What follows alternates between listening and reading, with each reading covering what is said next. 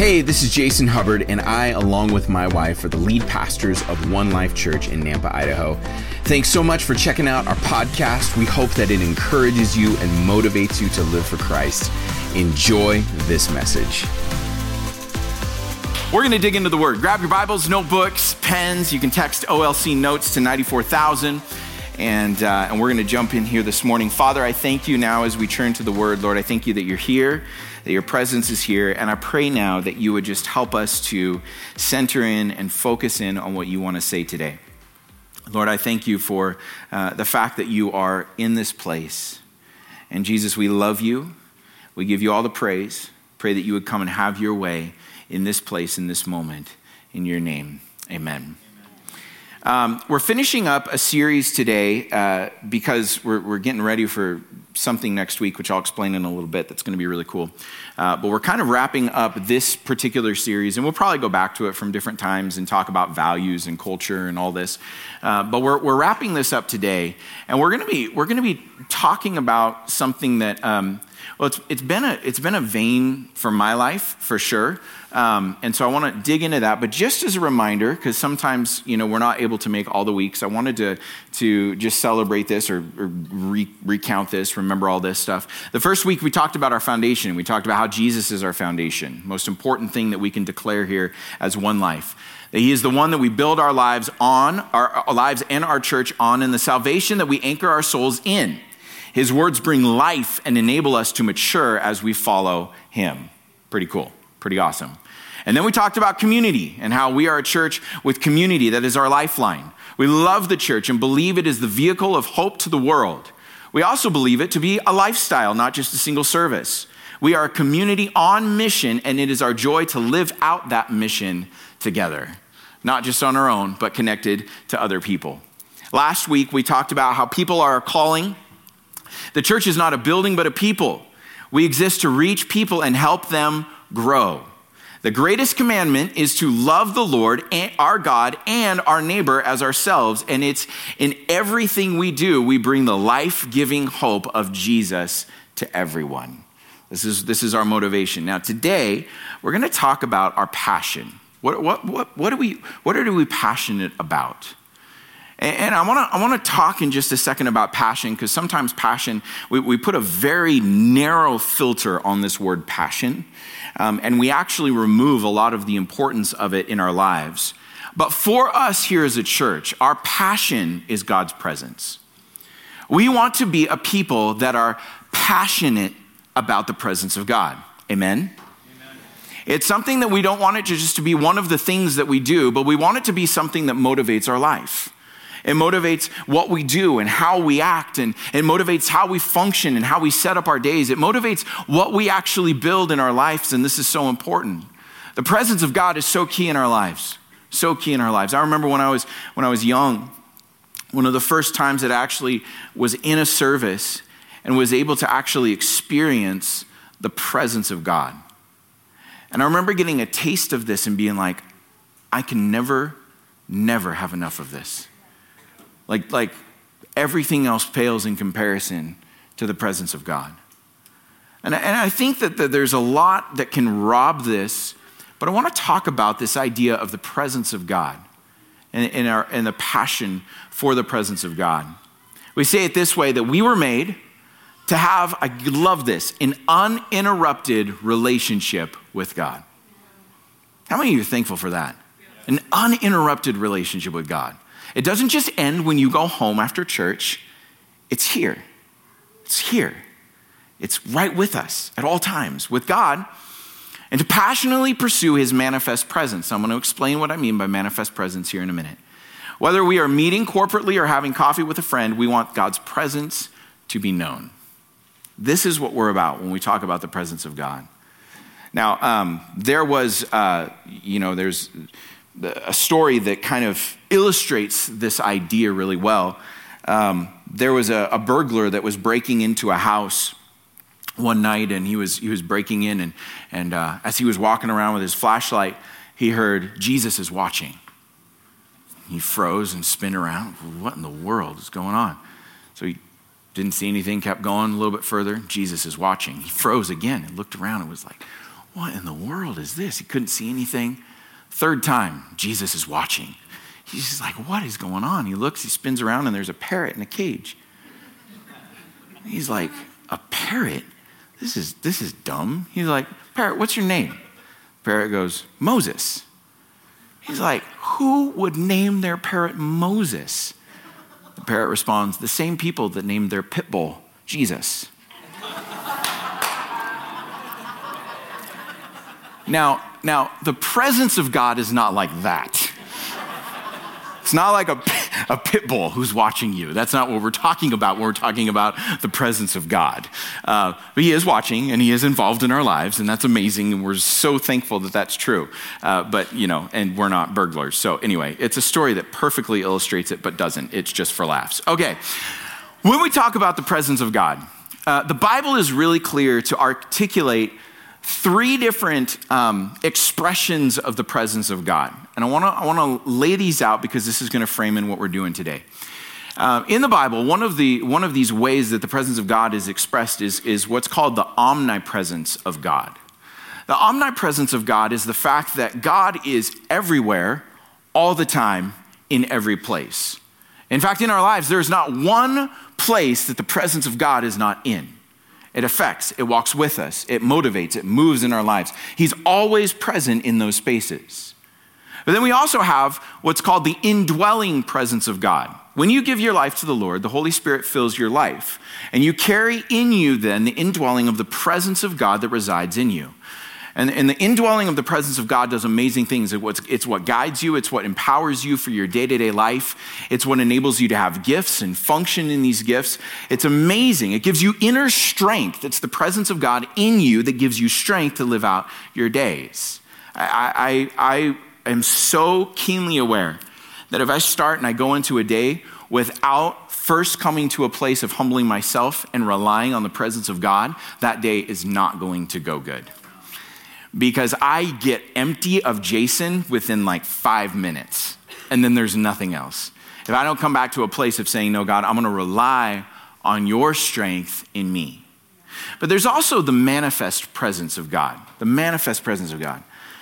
And, and the manifest presence of God speaks to moments when God expresses himself in specific ways for key moments when people are seeking his face.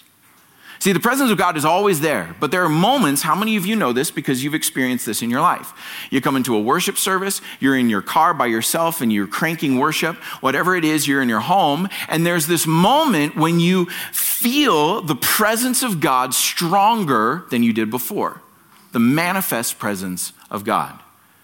See, see, the cool thing about the way that God works is He loves to be with you in this uninterrupted relationship, but He also loves to be able to come down to pour out His glory to be upon your life.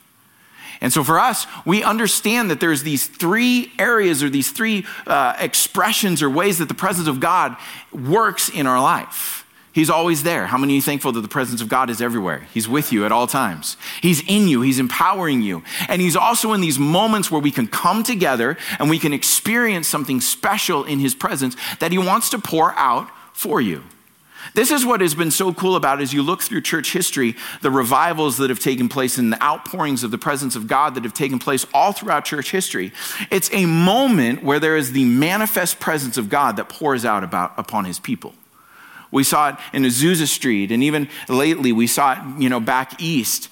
We see these moments where God just meets his people. Now, now they're, they're both in these big moments where sometimes we're at a worship service, sometimes we're in these moments where it's like, man, okay, the presence of God is here, courage, lifting up, strengthening, but it can also be in, strong, in small moments when it's you and your Bible just sitting before the Lord praying and just asking his presence to come, and he shows himself to you. So, all of these things are the presence of God. We desire to have this connection, and it's this thing that passionately pursues the presence of God. Now, now what, what's so cool about the presence of God, there are many, many verses in the Bible that talk about what the presence of God does. Okay? I want to give you just six of them. One of these is in Psalm 16.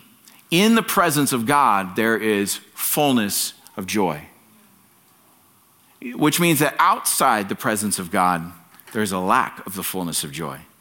Fullness of joy is found in the presence of God. In Psalm 23, even though you walk through the valley of the shadow of death, you will have no fear. Why?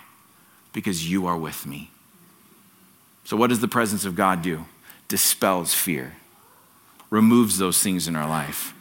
Psalm 91 talks about how he is the, the, the presence of God is our protection. He's the one who comes alongside of us. He protects us and guards us and lifts us up. Psalm 97 5 says this it says that in the presence of God, the mountains melt like wax in the presence of the Lord. There is power in the presence of the Lord to melt mountains, to remove these things. The presence of the Lord, there's power there. Matthew 11, Jesus says, Come unto me, all you are burdened and heavy laden, and I will give you rest. Take my yoke and my burden, which is light, upon you and you will have rest for your souls. And then in 2 Corinthians 3, in the presence of God, we're actually transformed from glory to glory. It's in the presence of God that, that our old man is continually removed and minimized, and the presence of God changes us and increases us and, and molds us into who He's called us to be and shapes us in who He's called us to be. All of these things that happen when we are in the presence of God. But how many times do we know that in our lives, the presence of God or the pursuit of the presence of God can just be mundane, empty? It could just become this thing that it's like, yeah, I, I believe the presence of God is there. But do we contend for the presence of God? David, so clearly in the Psalms all the way through, he articulates all the time about the importance of being in the presence of God to not cast him away from the presence of God. The importance of being able to be connected with the heart of God. Now, now here's what I understand about the presence of God when He comes and when He brings, again, if we're thinking about the presence of God, the fullness of joy, the removal of fear, protection, mountains that are melting in the presence of God, burdens that are lifting, a transformation that takes place in our life. God has an outpouring of that for His people. He has that today. You, you look at what's so cool around the world right now, but in our world right here in Nampa and in One Life, there's a stirring taking place for a desire and a passion for the presence of God like never before. I'm seeing it. You know, beginning of, of uh, August, we did uh, First Friday worship at Bond and Bevel. And that little coffee shop was packed with almost 100 people that were just passionately pursuing the presence of God and meeting with God right there in that moment times here on Sunday where I'm seeing God just reveal himself in some incredible ways, in some new ways, where these things are being experienced the, the fullness of joy, the lack of fear, the, the protection, and the burdens being lifted, and all of this are taking place in our midst. Um, I had the privilege a couple weeks ago to go, um, and Elaine is doing um, Encounter Youth Prayer. So, for an hour before youth on Sunday nights, uh, once a month, the, the kids will come together and pray. And then I just stayed and we did just unplugged acoustic worship. And I'm telling you what, it's been a long time since I was in a worship service like that. I'm telling you right now, there is something coming alive in our kids. And it can't be stopped. And there is a passion for the presence of God I haven't seen in a long time. And, I, am being completely honest because I recognize it was in my heart too to see the presence of God come and to see these youth that are passionate to pursue Him. It was inspiring. There's a stirring taking place in God's people. Why? Because God has a new outpouring of His presence. For your life, I want you to know that God has a new outpouring of His presence for you that brings fullness of joy, removes fear, doubt, worry, anxiety from your life, brings protection in your life that melts the mountains that are standing in your way, the obstacles that are in front of you, that lifts your burdens and transforms your life. The presence of God wants to come and do this. How many are, are in for that? Like, that sounds awesome. That sounds awesome to have the presence of God do this, okay? Now, here's the thing about passion, and this is what I was talking about before. Passion is more than a feeling. See, a lot of times when we, when we say the word passion, we get this idea that it's like, oh, they're passionate. like they're just, wow, they're all out. And it's just like, it shows, you know? And then everybody else is like, well, I'm, I'm not passionate then, you know? Why? Because it's equated to this external thing in our lives. But passion is much more deeper than that. It's an intense, this is the definition of it. It's an intense desire and enthusiasm that, get this, can barely be controlled. It's barely controllable. Think about your life. What are some of the things in your life that you're so passionate about that you are barely controllable? We all have them. We all have areas of our life that we're passionate about. It's the things that we can't get enough of and we can never live without. What are we passionate about? Eh, Psalms 42, David writes this. He says, As the deer pants for the flowing streams, so my soul pants for you. It's, it's desperate for the presence of God. It wants it. Oh God, my soul thirsts for God, for the living God. When shall I come and appear before God? David's heart all the time was, when can I go? When can I go? When can I be in the presence of God? When's the next time that I can push away all these distractions in the side to be able to get into the presence of God? He recognized there was a passion in him that desired the presence of God more than anything else. It was deep rooted. It was deep rooted inside of him. When we talk about a passion for the presence of God, it's a, a rooting inside of us that will not leave, minimize, diminish the desire for the presence of God and for the things of God in our lives. It is a resolve that anchors us and moves us forward. And yes, it has outworkings and it has enthusiasm and there's expression and all of this, but it's something that is rooted much deeper inside of us.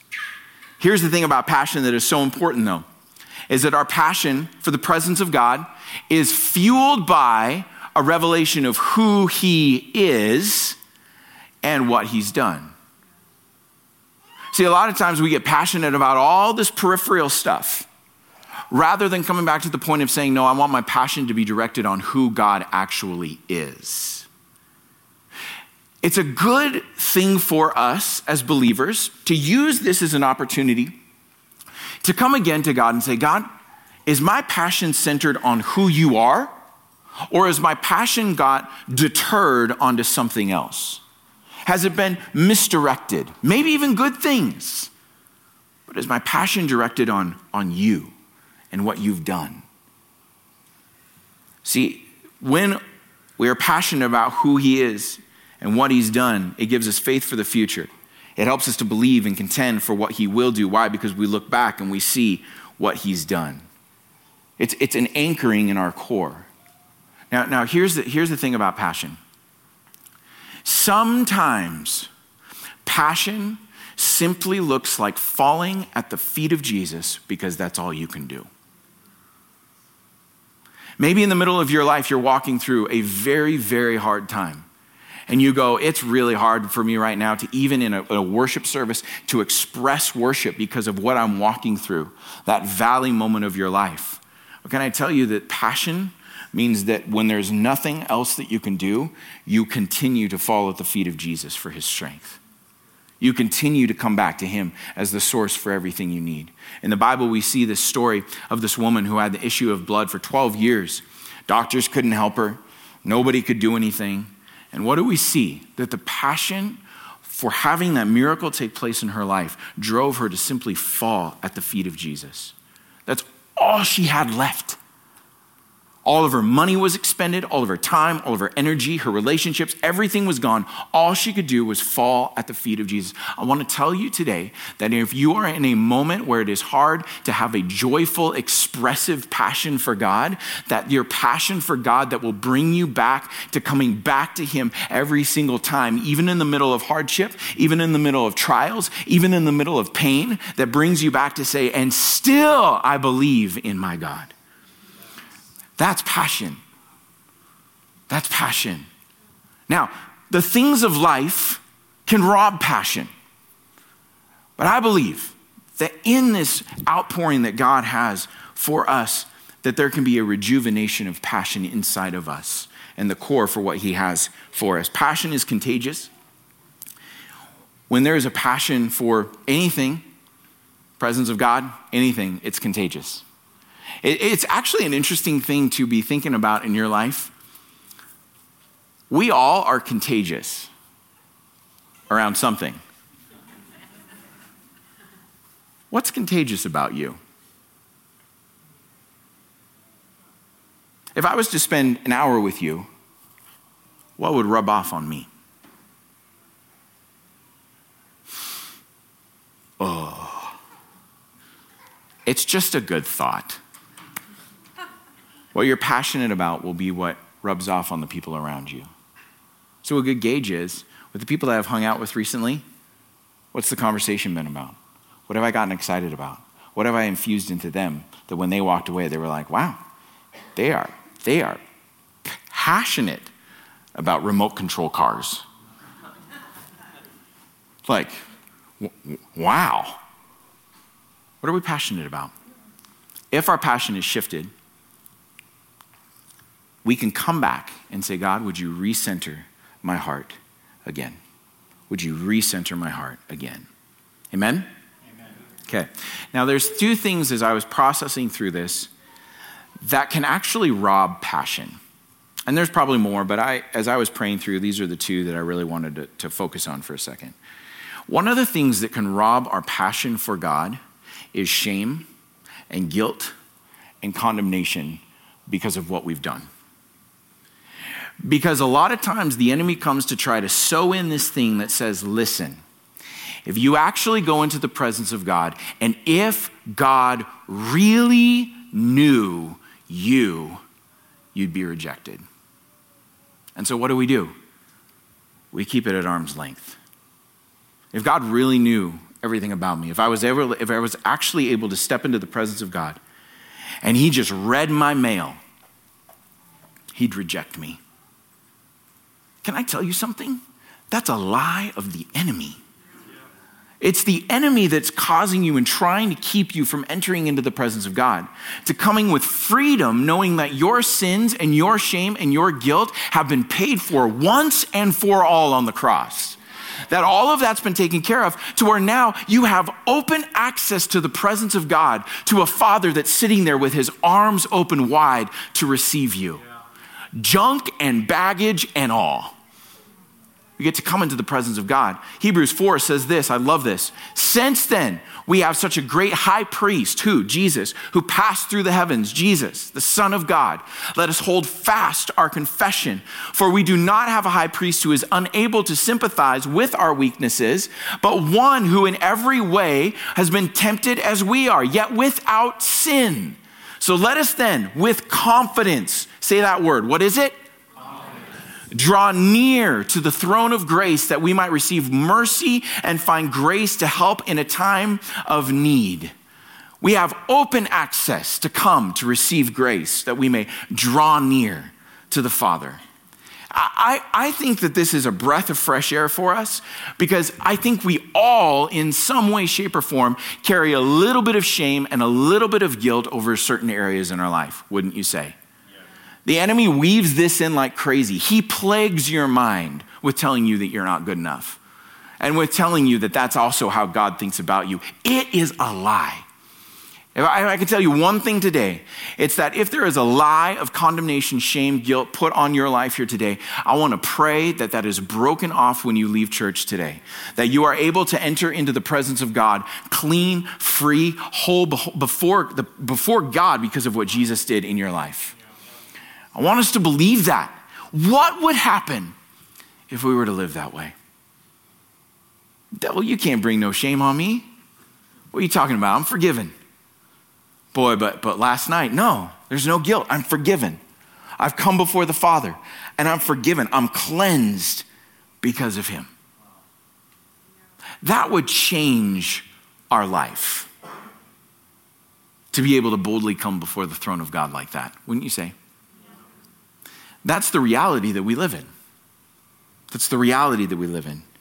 The other thing that I recognize that can rob the presence of God, can rob our passion for the presence of God, is our appetite.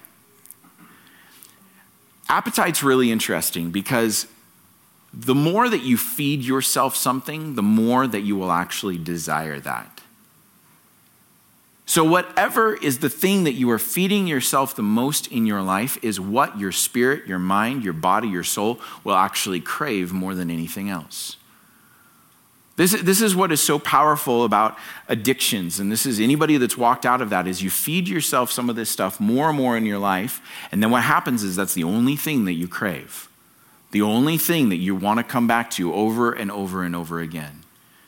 So what happens is there's a lot of things, and it doesn't even have to be addiction, but there's a lot of things in life that can actually rob our appetite for the presence of God. Because there's a lot of things that actually have a lot of immediate gratification in our lives that we can feed ourselves a little bit of this stuff, and then we can get focused on those things. And then before we know it, our appetite isn't for the presence of God. We have no appetite for it. We have appetite for all of these other things. So, shame can keep us from entering the presence of God, but also what we do in our lives, the things that we feed ourselves, the things that we actually focus on, the things that we ingest, can actually twist and move our appetite that was supposed to be centered on the God to other things. Does that make sense? So, in our lives, these are things that we need to be really aware of and use again as a spiritual gauge for where has our appetite for other things maybe outweighed our appetite for the presence of God. We need to evaluate that in our life. Because if we don't, what happens is we continue to feed us ourselves these other things and our appetite for them just continues to grow and grow and grow. And what happens when that takes place is the appetite for everything else starts to diminish, including our appetite for the presence of God. So today, if you're identifying in your life, and we're gonna, we're gonna have time to respond to this here in a little bit, if you're like, you know what, my appetite has gotten way, way off. Lord, would you come and reshape, recenter, refocus my appetite again for the presence of God. Reset. Now, for the last little bit of time that we have here, I want to go into um, looking at Israel. Israel gives us a really, really good example of how not to do things. how many of you are thankful for examples of how not to do things, right?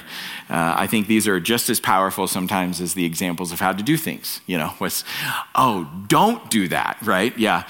Um, and yet, when I read uh, about Israel and when I read through Exodus, I find we're the exact same way. You know, how many of us read and we're like, how could the Israelites be so how could they possibly do that?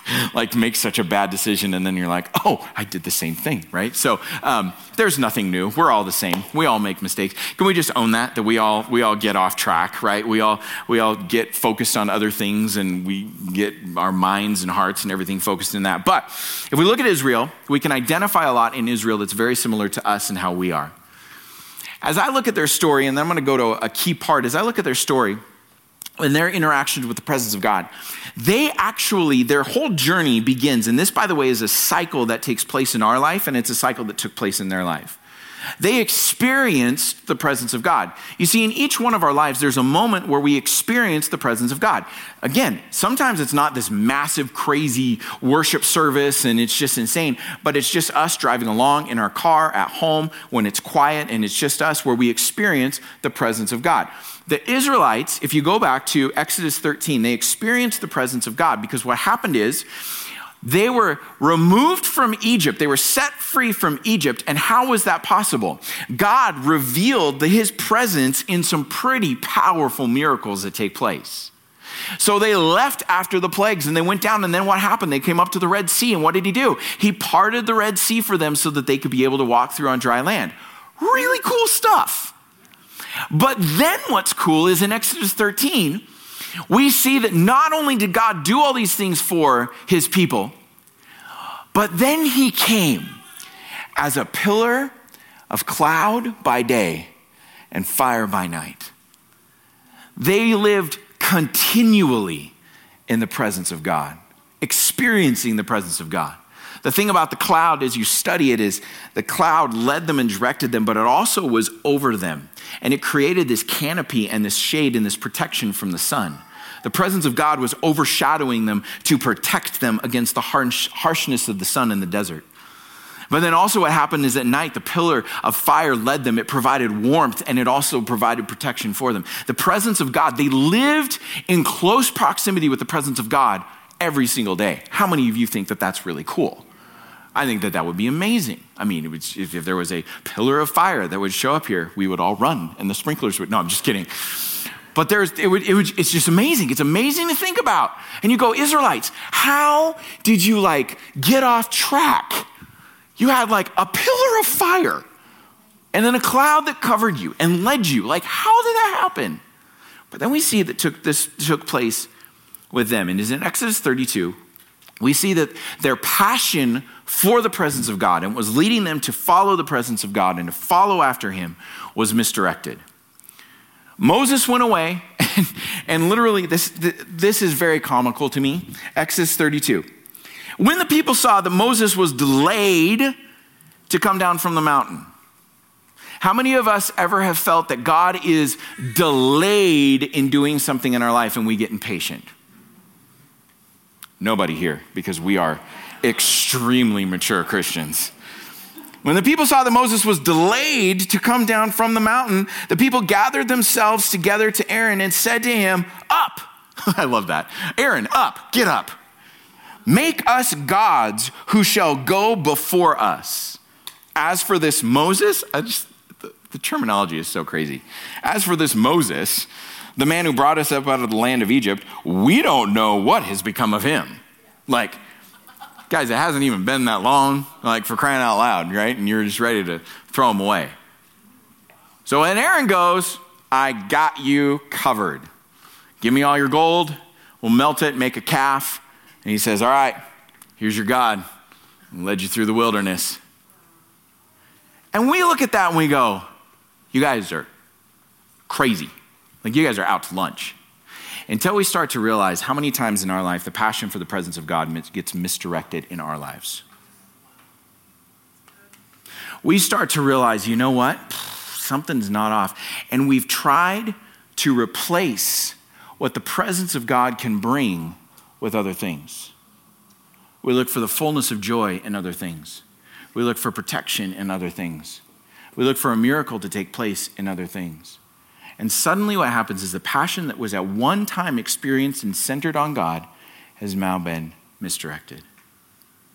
Now, now here's the thing, and I'm going somewhere with this. When their passion was misdirected to other things, and there was really, it was just idolatry, we'll call it what it is, it was idolatry. They were worshiping other things in the place of God. There were consequences that were received. You know what the consequences were? God had promised that He was going to go up into the land that He had promised with them and to wipe out the enemies before them. In this moment, He said, Listen, I can't go with you because if I did, I would destroy you because you're a stiff necked people. I'm sure that God wants to say that to some of us. You're a stiff necked person. So he said, I'm going to send my angel instead of you, but I can't go with you. What happened? When the passion for the presence of God was misdirected to other things, the natural consequence, natural consequence, was the presence of God going away. Reminder the omnipresence of God never goes anywhere, but we can do plenty to uninvite and stifle the manifest presence of God in our lives. There's a lot that we can do to get misdirected to where all of that just becomes, oh, what, what, we need to see these things take place. God's just, He's delayed. I just, I, I, just remember that, that line from The Lord of the Rings. You know, the wizard is late. No, wizard is never late nor early. He's just on time. I think about that with God all the time. He's not late or early, He's on time if we would just wait on Him. So, what happened? The people were shaken to their core when they realized that their passion for the presence of God had been misdirected onto other things. In Exodus 33, verses 4 through 6 says this When the people heard this disastrous word, they mourned, and no one put on his ornaments. The ornaments were the things that they had brought with them from Egypt.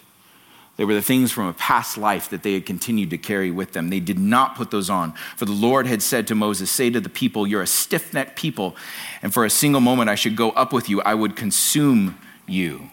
So now take off your ornaments that I may know what to do with you. And therefore the people stripped themselves of the ornaments. There was a repentance that took place there when they understood that their passion for the presence of God had been misdirected. A repentance that took place. Now, what happened in that moment was powerful because ultimately God came and He forgave and He pulled them back to Himself because He's a God of love and a God of mercy. And can I say that He does that in our lives? When our passion for Him wanes, when it gets misdirected on other things, what does He do? He comes to love us. And sometimes there's consequences, sometimes there's even correction but he comes to love us back into a relationship of alignment back with him again. He does this every single time in our lives. So we see here that this was what was going to take place, and the beautiful thing about it is that the presence of God was going to come and rest amongst his people in a powerful way. Now, I'm going to go here, I'm going to do this very quickly. Moses, then, in this moment, of the people who had an experience with the presence of God, but yet their, their passion for the presence of God was misdirected. There were consequences. They came back and they repented. Moses says, okay, listen, this is an opportunity for a reset.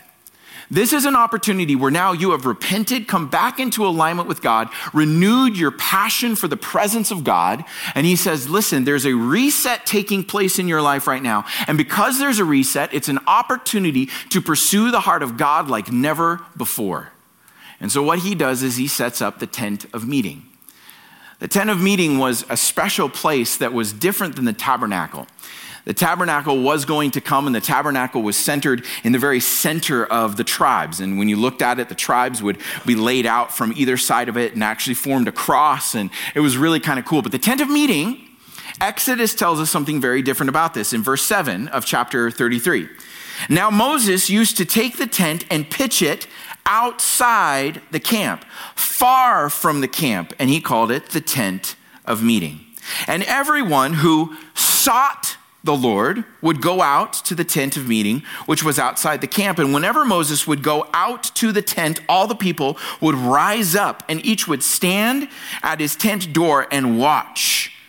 And Moses, until he got into the tent, and then this is the cool thing when Moses entered the tent, the pillar of cloud would descend and stand at the entrance of the tent, and the Lord would speak with Moses. Moses shows us some really, really important things here. And, the most important thing, if you, if you boil it all down to the most important thing that Moses, Moses intentionally pursued and reverently approached the presence of God. It was not an accident that the tent of meeting was outside the camp because it took intentionality to pursue the presence of God. Can I say that for us, the example that it gives us on this side of the cross, and when we have access to the presence of God, what it does for us is it shows us that we are to intentionally pursue God. And we are to reverently approach the presence of God. This is what we're called to do. Moses laid this out perfectly.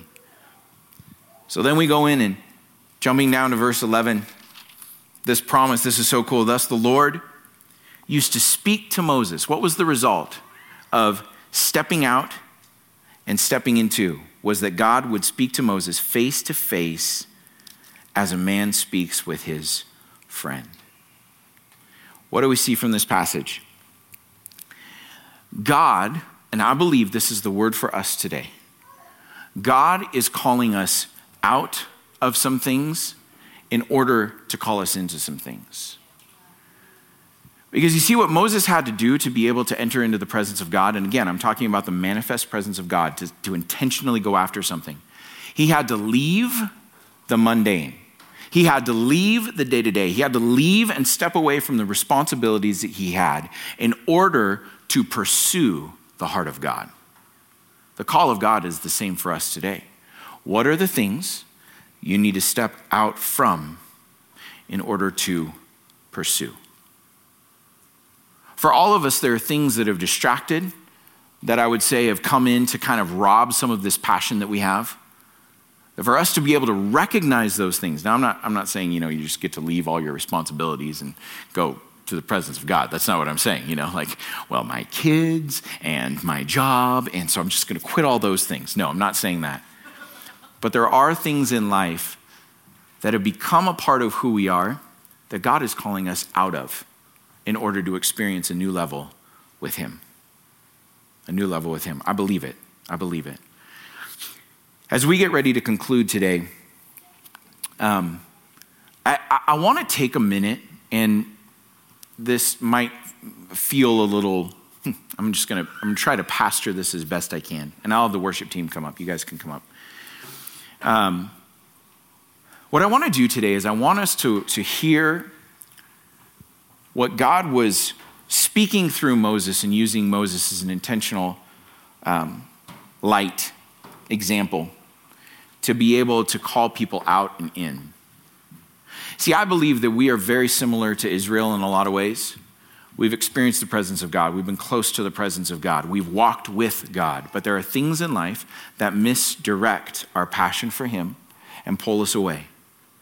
And in life, what takes place is when we come back to, and the word is repent, when we come back to a place of repenting for what has drawn us away from the presence of God, there is a new filling that God wants to bring to the people because it clears the air. And it's a calling out from, and it's a calling in to. For us to be a people that are passionate for the presence of God, it is a people that say, you know what? I'm going to intentionally pursue the presence of God. And if that means that I need to repent of some of the things in my life that have filled my mind and my heart and have, have grabbed a hold of all my attention, and I need to pull away from those in order to step into the presence of God, I want to do that because I want to be close to the presence of God.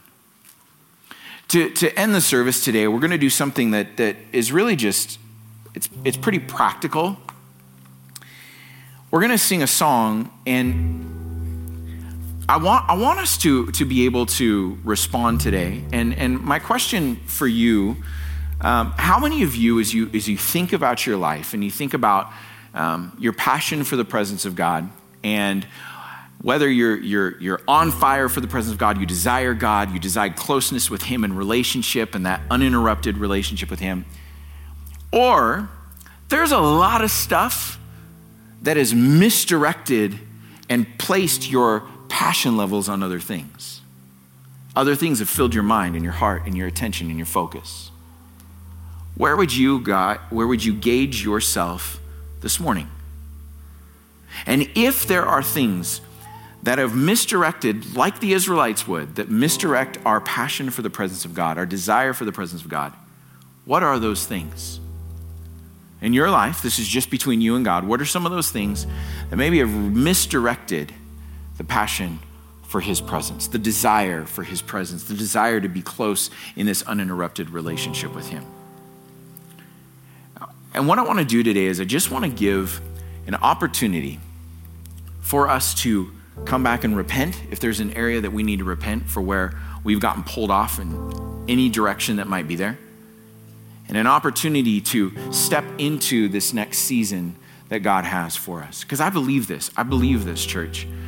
That God has something special that He wants to pour out to you. There, there, there's something that He wants to speak, there's something that He wants to do. There are things that He wants to unlock for us here at One Life Church. And I believe it takes a people that are going to say, you know what? I'm going to come back into alignment where nothing else matters but God. There's other things that have clouded my life, but I'm coming back today to God. How many of you would say you, you've got that? You, you can identify in your life some of those areas where maybe they've distracted a little bit. Okay? They've kind of pulled away. Now, what I want to do today is if that's you, if that's you and you're able to grab a hold of something that you're like, you know what, I just I need to spend a minute just repenting from this in my life for this thing that has pulled me away. It's gotten me distracted. It's gotten me off the focus of God and who He is. I want to repent of that so I can come back in alignment. But also, if you're here and you're like, you know what? I recognize in my life right now, it's been a little dry. For whatever reason, I want to just meet with God again. I just want, I just want Him. There's a lot of stuff going on in my life right now, but I want to push it all aside to be able to just be with Him. How many of you have a lot of stuff floating around in your head that's kind of overwhelmed all of your thoughts and everything going on, right? So I want to do this is give an opportunity. Now, here's, here's how we're going to do this. I want to open these. There's lots of spaces over on the side, in the front, over on the sides. And, and what I want you to do is, I want you, if you're comfortable with this, if, if you just want to hang where you are, that's totally fine. But I do want to invite you to take a step of saying, just as Moses did, to be intentional about pursuing the presence of God, to being intentional to go after the presence of God for us as a church here to be able to actually do that is to take a physical step. And I want you to, if you're comfortable with it, find a place. And all you're going to do is find a place for you to be with God. That's all it is. If that means sitting in your chair, finding a place to kneel down, whatever it is. But I want this to be a second where you evaluate your life as a person where you're at to say, where am I at with my relationship with God?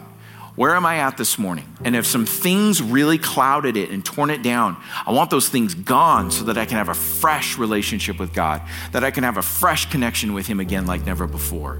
Does that make sense? What we're going to do? Okay, why don't we stand this morning? Why don't we stand? And uh, the worship team is going to lead us into uh, a song. And uh, and I want to invite you just to, to move. Again, if, if this is uncomfortable for you, that's totally fine. But I do want to encourage all of us because this is the response of these things. I want us to all be in a place where we can actually grab a hold of what God's doing in our life, where He's challenging us to come back to a place of affection towards the Father, where we've gotten distracted, where we've gotten uh, all over the place, to be able to come right back into alignment with Him.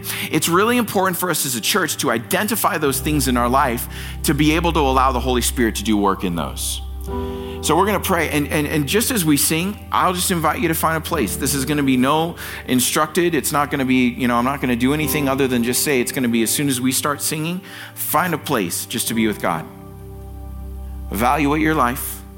Where do I need to repent from what I've done, for where things have been, for what I've allowed into my mind? And where do I want to pursue God in a fresh way today? I'm going to be right down here with you because I've recognized it too. I've recognized in my life where there's some things that have gotten in the way of my relationship with God. So the band's going to lead us, and then we'll just find a place, and then I'll pray, and we'll close it out in a second. But go ahead and lead us.